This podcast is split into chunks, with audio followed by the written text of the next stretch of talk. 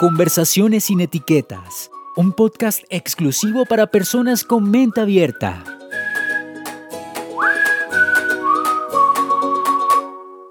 El tour de nuestra conversación el día de hoy es con Camilo Restrepo. Él es uno de los creadores de la Fundación Más que Tres Letras. Camilo, muchísimas gracias por estar con nosotros. Ángela, gracias a ti y gracias a Isidro por la invitación. De verdad que me, me encanta participar de estos espacios y ver la disposición que tienen ustedes para, para invitarnos. Este espacio nace a partir de eso, a partir de quitar todas las etiquetas, entonces es lo que queremos hacer hoy en esta conversación contigo. Quiero que nos cuentes un poco de qué se trata esta fundación, cómo nace un poquito de, de la historia de Más que Tres Letras. Claro que sí, pues mira, la corporación Más que Tres Letras está legalmente constituida como una entidad sin ánimo de lucro. Yo soy el cofundador con mi compañero y gran amigo Miguel Ángel López y venimos trabajando sobre dos pilares. El primer pilar es todo el tema que tiene que ver con la educación, la información, para desmitificar tantas, tantas cosas que hay allá afuera sobre el tema del VIH para acercar un poquito a las personas eh, frente al tema del VIH, que conozcan qué es, eh, cómo se infectan las personas, cuál es el tratamiento, qué pasa si eres diagnosticado, cómo hacerte la prueba, tantas, tantas preguntas que alrededor del tema. Y el segundo pilar es hacer eventos, eventos que ayuden a recaudar fondos para poderle donar este dinero a otras fundaciones que también trabajen con el VIH, porque la idea de nosotros es simplemente hacer visible el tema del VIH. Nuestro eslogan es Hablemos de VIH. Camilo, y en ese Hablemos de VIH yo le pregunto, ¿por qué será que nos da tanto miedo todavía este tema, esta enfermedad? ¿Por qué nos asusta tanto? No sé, dime tú. Si digamos tú sales con alguien y te dice, ah, mira, yo soy VIH positivo. A ti, ¿a ti qué? ¿Pero por qué? O sea, ¿por qué te daría miedo? Claro, ¿Por miedo a tener la enfermedad? ¿Puede ser? Por miedo a, por miedo a tenerla, ok. Sí. ¿Qué más? ¿Qué más te daría miedo? Sobre todo por desinformación. O sea, la poca información que tenemos en este momento es, es demasiado corta lo que en realidad, pues han pasado tantos años de, de esta enfermedad, también el desarrollo de una vacuna que en realidad todavía ha pasado muchos años y nada. Exacto, y qué pena Isidro que te, que te devuelva la pregunta, porque yo creo que la, la, mejor forma para responder a tu pregunta es que tú mismo lo respondas desde tu experiencia, ¿cierto? Porque pues, yo ya tengo más experiencia en esto y pues a lo mejor tú no. Entonces me encantaría saber qué puedes pensar tú y qué es lo que te, qué es lo que te genera ese miedo. Y la respuesta es eso. La respuesta es, como decía Ángela, desinformación.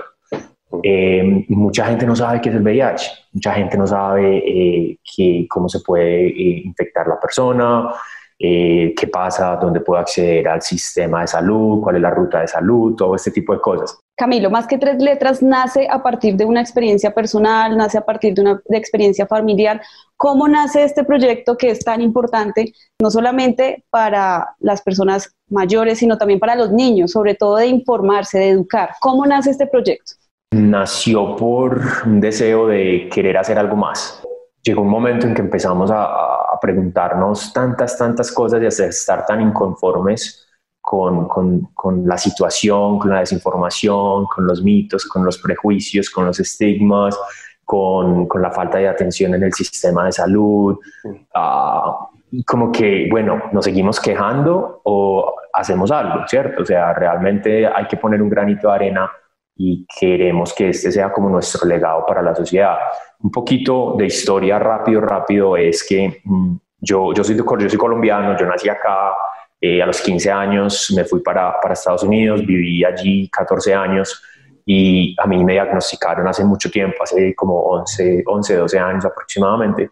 Y pues yo lo viví todo en Estados Unidos y pues fue un proceso muy interesante, fue muy, muy fuerte pero tuve siempre como el acompañamiento de muchas personas, de grupos de apoyo, del sistema de salud que nunca me desamparó, de mi pareja, todo. Cuando llegué acá, empecé pues como a, salir con chicos y como a conocer un poco más sobre, sobre el salir acá en Colombia y me empecé a encontrar con que hay muchas preguntas, las personas tienen mucho miedo, entonces cuando decía mi diagnóstico se asustaban, y querían huir, no querían volver a salir y yo como que bueno, o sea, a mí personalmente me daba risa, pues porque yo ya tengo ese tema demasiado metido en mí, para mí es simplemente como pues ponerme el tapabocas y salir a la calle o ponerme unas medias o una camiseta, o sea, a mí no me quita ni me da eso. Entonces, en vez de tomarlo como personal, o sea, simplemente yo le decía a las personas como, ven, es tiempo de informarte, ¿cierto? Entonces, eh, todo nació a través de una experiencia personal. Eh, mi socio también eh, empezó en las redes sociales a hablar un poco del tema y cuando yo lo vi, yo dije, no, este man me dio ya papaya, o sea, como que me di cuenta que tenía un amor muy grande por el tema y que quería también como colocar su granito de arena. Entonces lo invité y, y nos unimos. Por el hecho de tener el VIH, quiere decir que tiene SIDA, es completamente diferente. ¿Nos puedes explicar un poquito sobre esto? Me encanta que hagas esa pregunta eh, porque hay una gran confusión entre estos dos temas. El VIH es simplemente eh, la infección, es simplemente la, enfermedad, ¿cierto? El virus. Pero el SIDA ya es como el estado muy, muy grave, ya final, cuando tú tienes tus defensas muy, muy bajitas entonces ahí es cuando se dice que se tiene SIDA, ¿cierto? Es súper feo, súper feo. Y por favor, los que me están escuchando, nunca le digan a nadie esa persona tiene SIDA o esa persona es sidosa. Eso es lo más que rabia, ¿sí? Uno no le puede decir, eso, eso, es como matar a alguien, o sea, ¿sí? Entonces, la persona que tiene VIH, que no se cuida, que no toma medicamentos, que no hace ejercicio, que no se alimenta bien, va a llegar un momento en el que obviamente si su cuerpo no, pues como que es fuerte, pues le va a dar SIDA, ¿cierto? Pero el hecho de uno tener VIH no significa que tengas SIDA, ¿ok? Que eso quede supremamente claro. Claro, y por eso ahí es la importancia de que nos hagamos la prueba del VIH, de que estemos pendientes, pues cómo está nuestro cuerpo, porque imagínate que alguien no se haga esa prueba, entonces lo que hace es esparcir el virus, como bien podemos decirlo, con el COVID en este momento, y empeorarse con el paso del tiempo y con el paso de, pues si uno ignorando que, que tiene una enfermedad, un virus. es que, ah, digamos, o sea, las cosas son como son. Por ejemplo, si alguien no se hace la prueba del VIH y las personas por lo general casi nunca se la hacen o si se la hacen, se la hacen es cada cuando tienen un, desliz por ahí que de pronto como que hicieron algo que se sienten incómodos con haberlo hecho pero realmente la prueba del VIH se debe hacer cada seis meses, ¿cierto? Y las personas que se la hacen súper bien, felicitaciones, son muy responsables, porque cuando uno se la hace, uno ya sabe que tiene, tiene el poder para poder controlar el virus, tomar los medicamentos, estar en tratamiento, pero las personas que no se la hacen pueden estar infectando a otras personas, ¿cierto? Y, y, es un, y es algo muy triste, analicémoslo de esta forma. Entonces, por lo general, mucha gente dice, ah, es que él tiene VIH y está por ahí infectando a otros.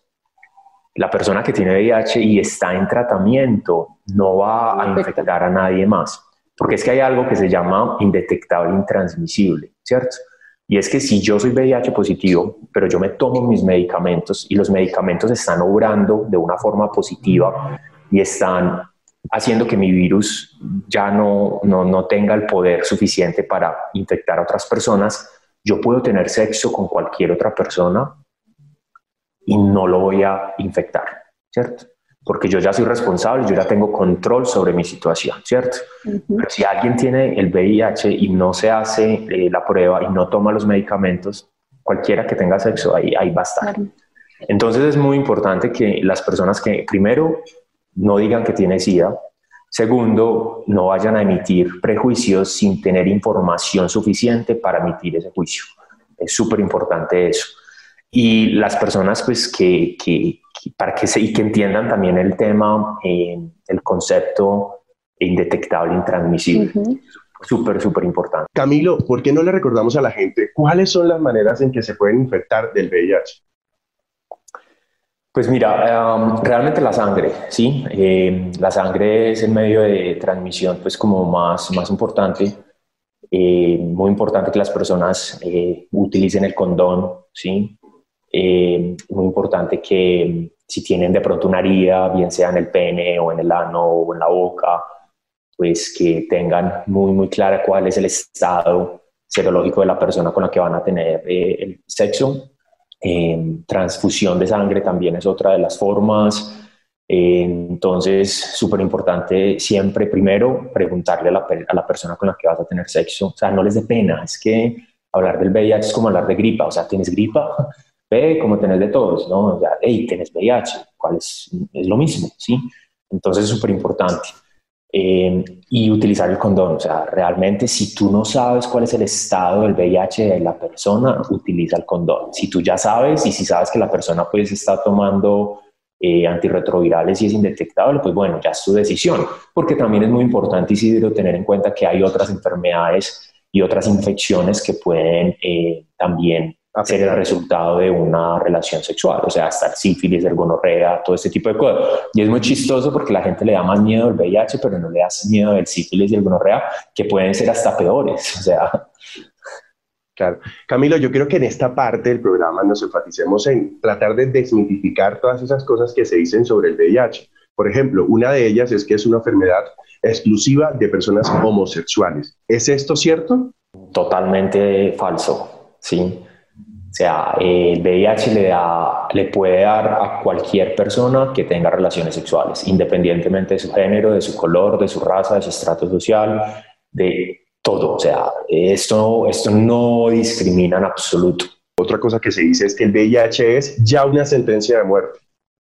Es muy triste que se diga eso porque, o sea, se entiende obviamente por la historia en los 80 cuando pues apareció la enfermedad y toda la gente estaba muriendo en Estados Unidos, en Nueva York, en California, cuando se desconocía eso. Es como el COVID, ¿no? Llega una enfermedad que no conocemos, entonces las preguntas es, Dios mío, ¿cómo, cómo, me voy a contagiar del COVID? ¿Cómo, cómo me va a afectar esto? Eh, con el VIH era lo mismo, ¿cierto? El VIH eh, no se tenía información del virus y se veía que como no habían medicamentos, atacaba el sistema inmune demasiado rápido y la persona pues obviamente se muere.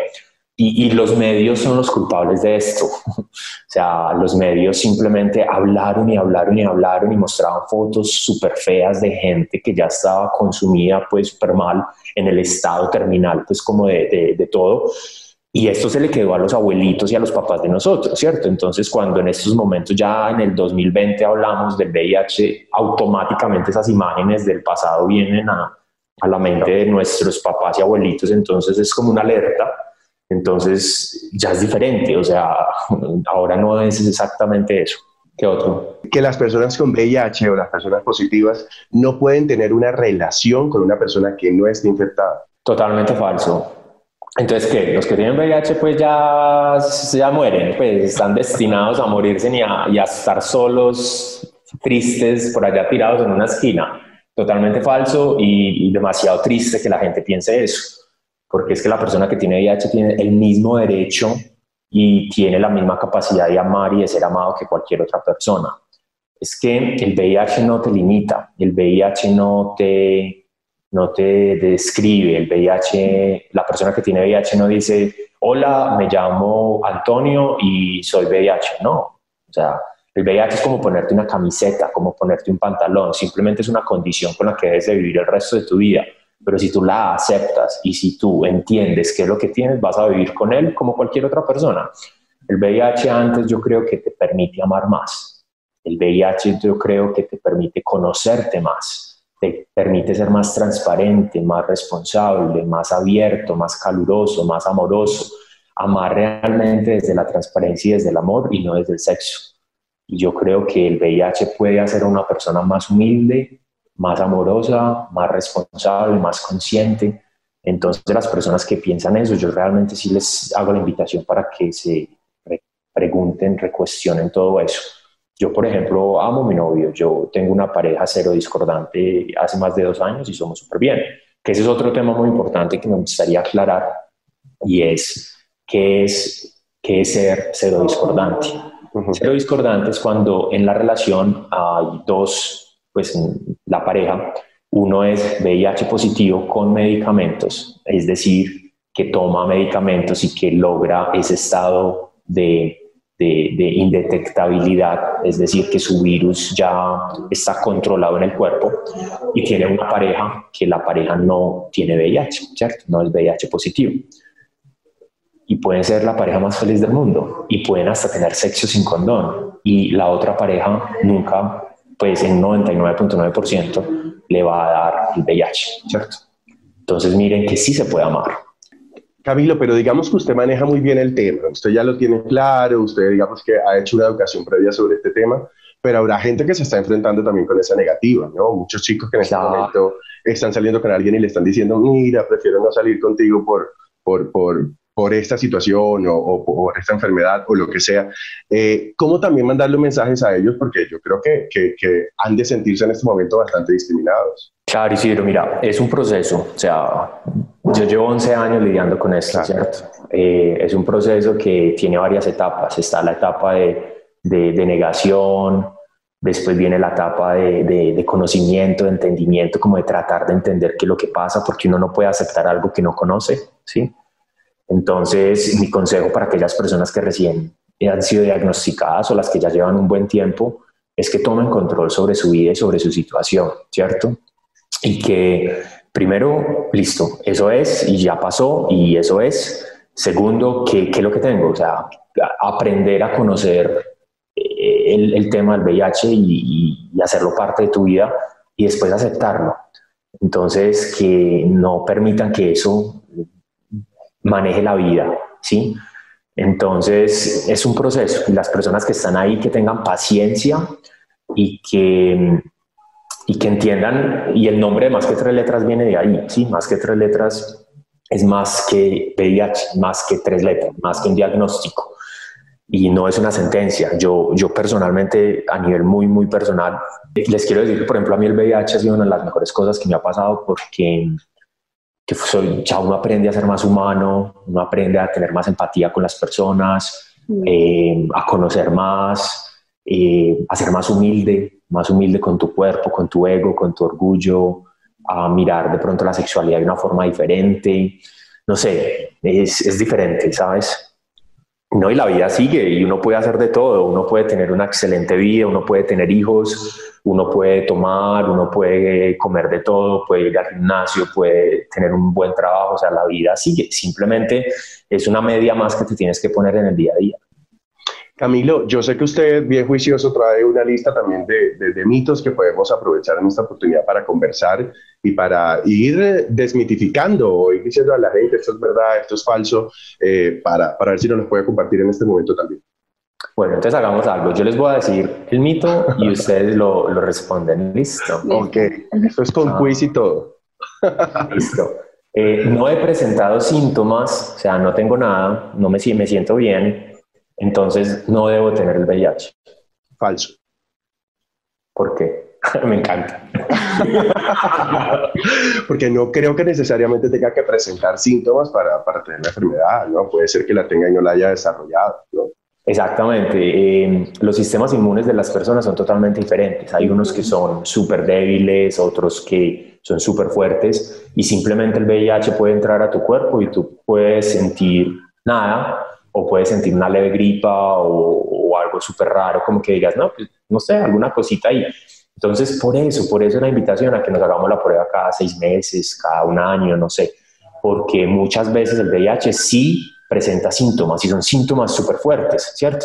De pronto, se, eh, digamos, las encías se te, se, te, se te vuelven más débiles, se te puede caer el pelo, te pueden empezar a dar como piquiña en el pecho, eh, mm, puedes perder síntomas de cualquier otra enfermedad también. También, exactamente. Entonces, por eso es muy importante como que nada, o sea, me hago la prueba seis, cada seis meses, poner una alarma en el reloj y decir, hacerme la prueba del VIH y fijo que caiga, voy y me la hago.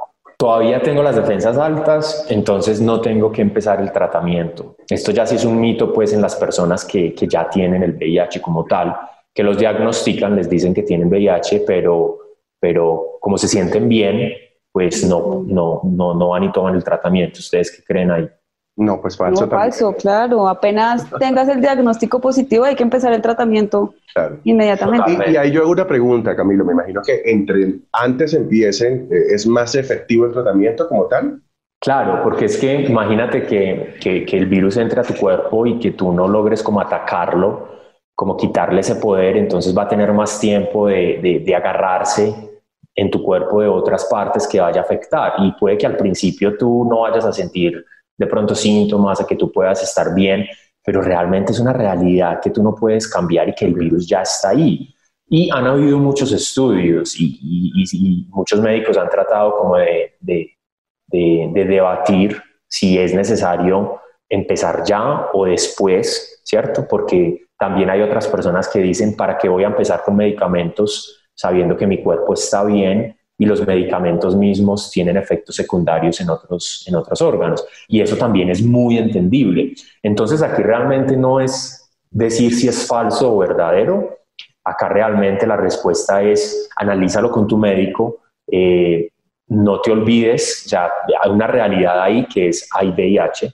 Entonces la, la recomendación es como siempre estar pendiente con el médico, mirar cómo está eh, tu cuerpo respondiendo, hacerse exámenes de, todos los sistemas constantemente para mirar si todo está bien. Si todo está bien, pues realmente no necesitas el medicamento.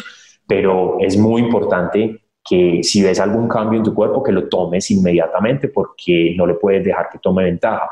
La OMS, por ejemplo, recomienda que una vez seas diagnosticado, pues que, que empieces a tomar el medicamento tan pronto pues puedas tengo VIH, ¿en cuánto tiempo me voy a morir? Aquí voy a entrar yo a, lo que he averiguado, pero hay personas que, que, pueden vivir toda la vida con sus retrovirales, con, viviendo con ese diagnóstico sin ningún problema. Claro, y eso es, esa es la respuesta. O sea, siempre y cuando tú tema, tomes control de tu, de tu cuerpo, de tus medicamentos, tú puedes tener la misma calidad de vida y la misma expectativa de alguien que, que no tiene VIH. Bueno, mi pareja también vive con VIH, entonces, ¿para qué usar el condón? para cuidarnos de otras enfermedades? Súper, súper bien. Eh, muchas personas que tienen VIH y digamos una pareja que los dos digamos tienen VIH, dicen pues, pero si tú ya tienes y yo también, pues para qué usar condón si pues ya, o sea, lo que fue fue. y, y ahí hay un error muy grande porque el VIH que tengas que tenga una persona puede ser diferente al VIH que tiene esta otra persona. Entonces, eh, si tú tienes sexo sin condón, te puedes reinfectar. Es decir, que, que, que, que, el VIH de la otra persona ya puede llegar a mi cuerpo y puede afectarme mucho, porque si mi cuerpo ya está acostumbrado, digamos, a mi infección, llegar otra, pues ya mi cuerpo va a estar loco, como Dios mío, ¿qué hago acá? ¿Cierto? Entonces es muy importante tener eso presente. Y hay otras enfermedades, obviamente, que queremos evitar. Camilo, ya para finalizar, un mensaje a esas personas que quizás en este momento se están encontrando con este resultado positivo, se están encontrando con esta enfermedad cara a cara. ¿Cuál sería su mensaje eh, o ese parte de tranquilidad que usted le podría dar en este día a todas estas personas? Eh, la vida es muy, muy bonita, hay cosas muy, muy bonitas por aprovechar y por vivir. Y esto simplemente es una piedra en el camino que nos puede ayudar a ser más fuertes, a reflexionar el VIH yo creo que llega a nuestras vidas por, por alguna razón y porque tenía que llegar, bien sea porque necesitábamos un poco más de amor propio, porque necesitábamos un poco más de reflexión sobre lo que ha pasado en nuestras vidas. es que no lo veamos como un castigo, que no lo veamos como algo que nos va a evitar ser felices, sino que lo veamos como una oportunidad para parar, analizar, reflexionar, mirar qué está pasando con nuestro ego, qué está pasando con las relaciones que tenemos alrededor, eh, qué está pasando con nuestro amor propio y que, que no solamente reflexionemos, sino que también tomemos acciones, ¿sí? controlemos ya esa situación en nuestra vida y que hagamos cambios y que sigamos adelante, ¿sí? que lo aceptemos, pero que no lo aceptemos de una forma mediocre, sino que lo aceptemos bien, o sea, como que, puta, esto es, adelante y voy a hacer lo mejor de esto y no voy a permitir que eso vaya a afectar nada más en mi vida, sino lo contrario. Voy a tomar control de mi salud, eh, de mi ejercicio, de mi alimentación, de mi pareja, de mi familia y voy a seguir la vida. Precisamente eso es lo que queremos en este, en este espacio, Camilo. Queremos hablar de estos temas que generalmente no conversamos con la intención de educar y de llevar algún mensaje. Por eso agradecemos mucho que usted haya estado hoy con nosotros en este programa. Él es Camilo Restrepo y estuvo con nosotros sin etiquetas. Muchísimas gracias, Camilo. No, gracias a ustedes. Eh, ya saben, eh, nos pueden seguir en las redes sociales como más que tres letras. Eh, y pues nada, en lo que les podamos ayudar a, a, cada uno de ustedes, bien sean a aquellos que ya viven con el VIH o también las personas que conviven con el VIH, es decir, los amigos, la familia, aquellas personas que no tienen el virus pero que quieren conocer sobre él, pues la invitación es para que hablemos del VIH, que veamos el VIH simplemente como, como una enfermedad, tanto como la diabetes, la hipertensión, lo que sea, que no nos dé tema hablar de eso y que antes, antes de emitir un juicio, por favor nos eduquemos, conozcamos, aprendamos y que, y que hablemos realmente con información.